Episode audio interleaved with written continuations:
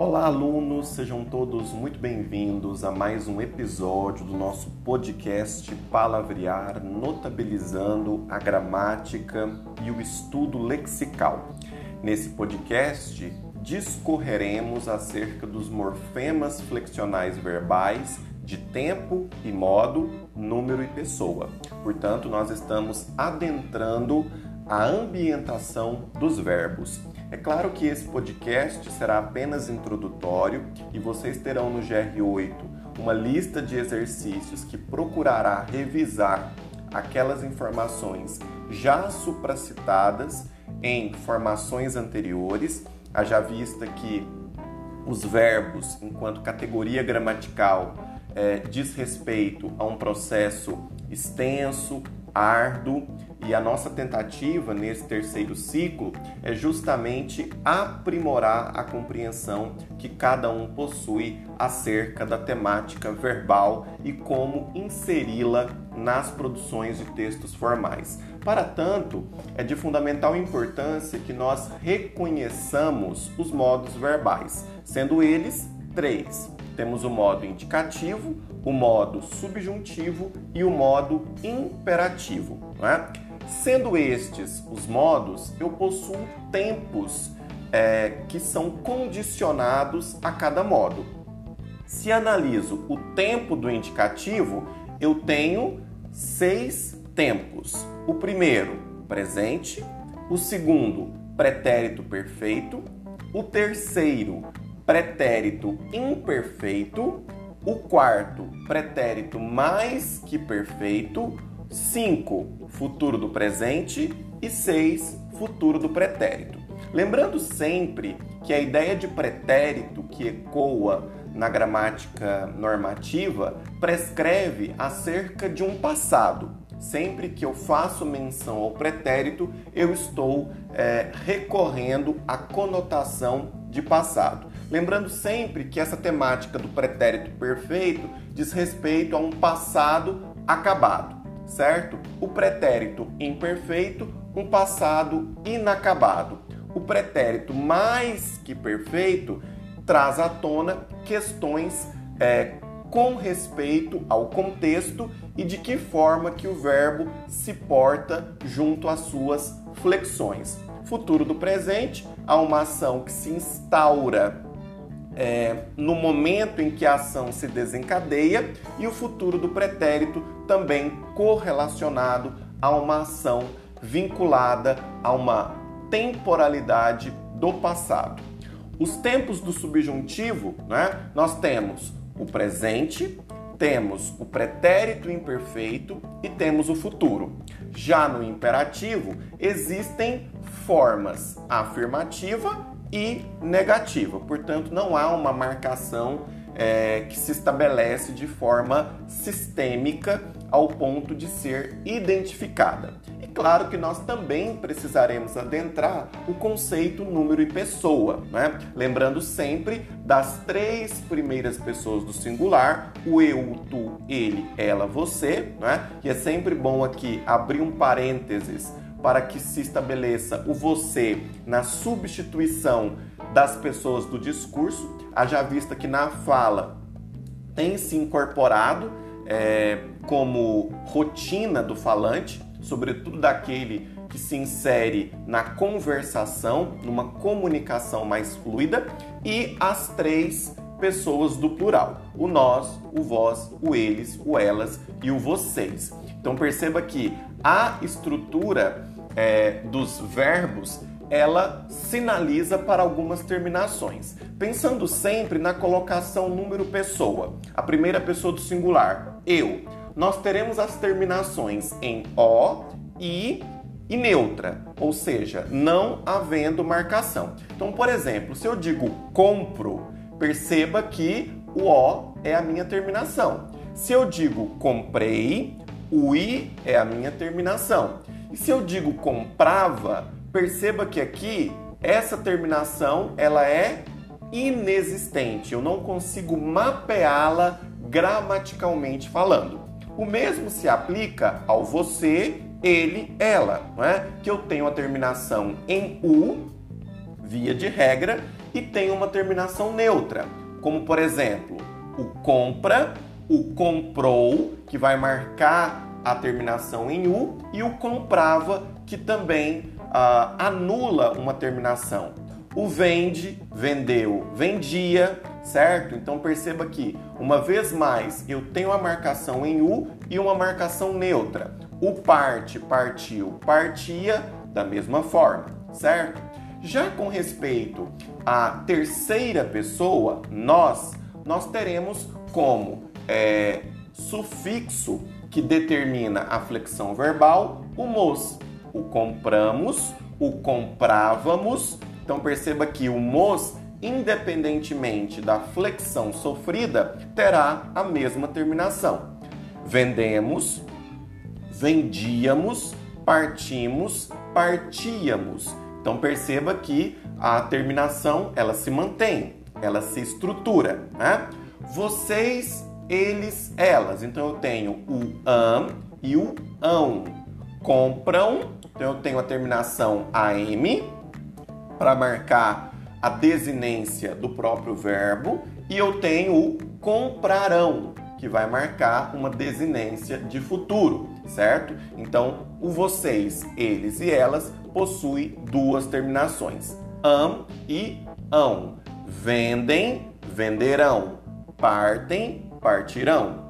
O vós e o tu foi colocado aqui como adjacente justamente por se tratar de duas terminações pouco usadas na conversação comum. É? é? claro que se você faz uma leitura literária de um livro sediado no século XIX, proveniente do barroco, do arcadismo, você terá acesso a essas formas verbais. É? E nós também percebemos em alguns registros da fala é, regionalista que em alguns estados ainda se percebe essas variações, que é o caso do vós, que tem terminação is, astes e des. Então nós temos o comprais de terminação is, temos o comprastes de terminação astes e temos os compradres de terminação des, certo? Então perceba que o vós é uma terminação verbal pouco usada na fala cotidiana, na dita fala coloquial,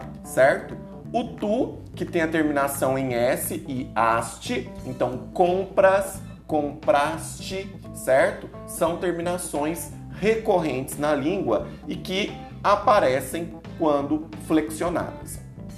Para tanto, é de fundamental importância que nós reconheçamos o tempo e o modo, né? sobretudo na esfera do indicativo, quando o presente ele vai ter neutralidade, não haverá marcação. Né? O pretérito perfeito ele vai marcar em vá a, né? O pretérito imperfeito ele tende a marcar em i ou em a, né? O pretérito mais que perfeito marca em ra, o futuro do presente marca em re, ra e o futuro do pretérito marca em mos. Frequentemente, essa é a estrutura que nós percebemos, né? Então, tu compra. Então, eu tenho a estrutura é, de uma pessoa do discurso, o tu, eu vou ter um radical, né? C-O-M-P-R, que forma o meu radical, a vogal temática sendo em A, justamente porque ela vai é, marcar o pretérito perfeito, terminação em A, e nós não temos marcação de tempo modo, né? E temos marcação de número pessoa porque pode ter a flexão tu compras, né? Então, tu compravas. Eu tenho da mesma forma o C-O-M-P-R como sendo o radical, eu vou ter o A como sendo a vogal temática, eu vou ter o VA como sendo tempo e modo para marcar pretérito perfeito, terminação A e VA, e número pessoa que pode sofrer a flexão no singular e plural, sobretudo quando se insere o S, certo? Então, eu vendia. Então, perceba que aqui, diferentemente ah, do verbo comprar, nós não temos marcação de número pessoa, né? Porque nós temos a vogal temática em i, temos a marcação de tempo modo em a, certo? É, nós venderemos. Então nós temos vende, V-E-N-D, como a formulação do meu radical. Eu vou ter a vogal temática em E, a marca tempo modo em Re e a marca número pessoa em MOS. É uma estratégia muito presente na marcação do indicativo, notadamente é, pela sua sugestão conforme a gramática prescreve. Né? Agora, quando se analisa o tempo modo do subjuntivo, perceba que o presente é, não suscita uma marcação, né? o pretérito imperfeito tem uma marcação SSE, né? e o futuro é, tem de a ter uma marcação em des e mos. Então perceba que eu compre. Então perceba, há um direcionamento da figura enunciativa C-O-M-P-R para marcar o radical. A vogal temática está dita, tempo e modo inexiste, certo? Tu comprasse, né? Então, ou seja, eu tenho a vogal temática A, tempo, modo, no caso, pretérito imperfeito SSE, que vai ser a forma compactada dessa marcação, e número pessoa em S. Então perceba que há aqui ah, uma convergência desses fatores gramaticais. Né? Nós comprarmos, né? ou seja, há uma estrutura de tempo e modo em R, número em pessoa, mos, certo? E vogal temática em A. Ou seja, essa estrutura ela está pré-estabelecida, né? ela está colocada na formulação da língua e nos auxilia a ter uma percepção mais ampla. Portanto, pessoal, quais as observações que nós podemos nos encaminhar nesse podcast, né? nesse episódio? Que o tu e o vós estão em desuso na fala e na escrita moderna, pós-moderna, mas existe na literatura dos movimentos literários precedentes. Então nós poderemos perceber essas recorrências. Na fala, a maioria dos sujeitos usa o você e o vocês para o interlocutor, com o verbo conjugado na forma das terceiras pessoas. O que a gente percebe é que o você, de fato, ele se soma a essa fala, né? ele se aglutina a essa fala. Essa é a maior herança da fala dos escravos na sintaxe da língua brasileira. Sobretudo porque o você, é, nesse contexto é, escravocrata, tendia a se referir a coisa, né? e como o escravo entrava nessa esfera de coisa, de objeto, né? É, de menosprezo, o você acabou se incorporando. Quer dizer, o você é o distante de mim, né? é aquele que uh, não compactua da minha normativa, por assim dizer. Né? Eles usavam uma derivação do vossa mercê. Então nós temos o vós me ser, o vão ser, o van ser, atualmente você, se, se, que se tratam como pronomes de tratamento. Isso sem recorrer ao fato das abreviaturas que acontecem nos aplicativos de mensagem. Desta forma, as formas de segunda pessoa caíram em desuso, né? e junto com elas os pronomes oblíquos e possessivos correspondentes. Então há também uma certa convergência, uma certa percepção de como que essa indumentária da escrita ela se prolifera, né?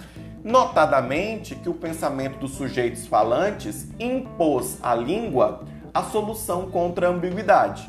Inventaram-se as formas de ele, o dele, né? O de ela, o dela, o de eles, o deles e o de elas, delas. Sobretudo dele, dela, deles e delas. Porque seu, sua, seus e suas na fala referem-se ao você e ao vocês. Então perceba que houve aí uma certa ambiguidade pela junção de uma preposição com os pronomes pessoais, né? sobretudo aqueles que compõem as vozes enunciativas. Já na escrita, na maioria das vezes, usam-se esses pronomes possessivos de terceira pessoa na constituição frasal da própria terceira pessoa, procurando uma solução para a dita e fatídica né, é, problemática discursiva que vem a ser a nossa ambiguidade, certo? Acompanhem no GR8 a lista de exercícios que será postada sobre verbos, certo? Qualquer dúvida à disposição, eu vou ficando por aqui.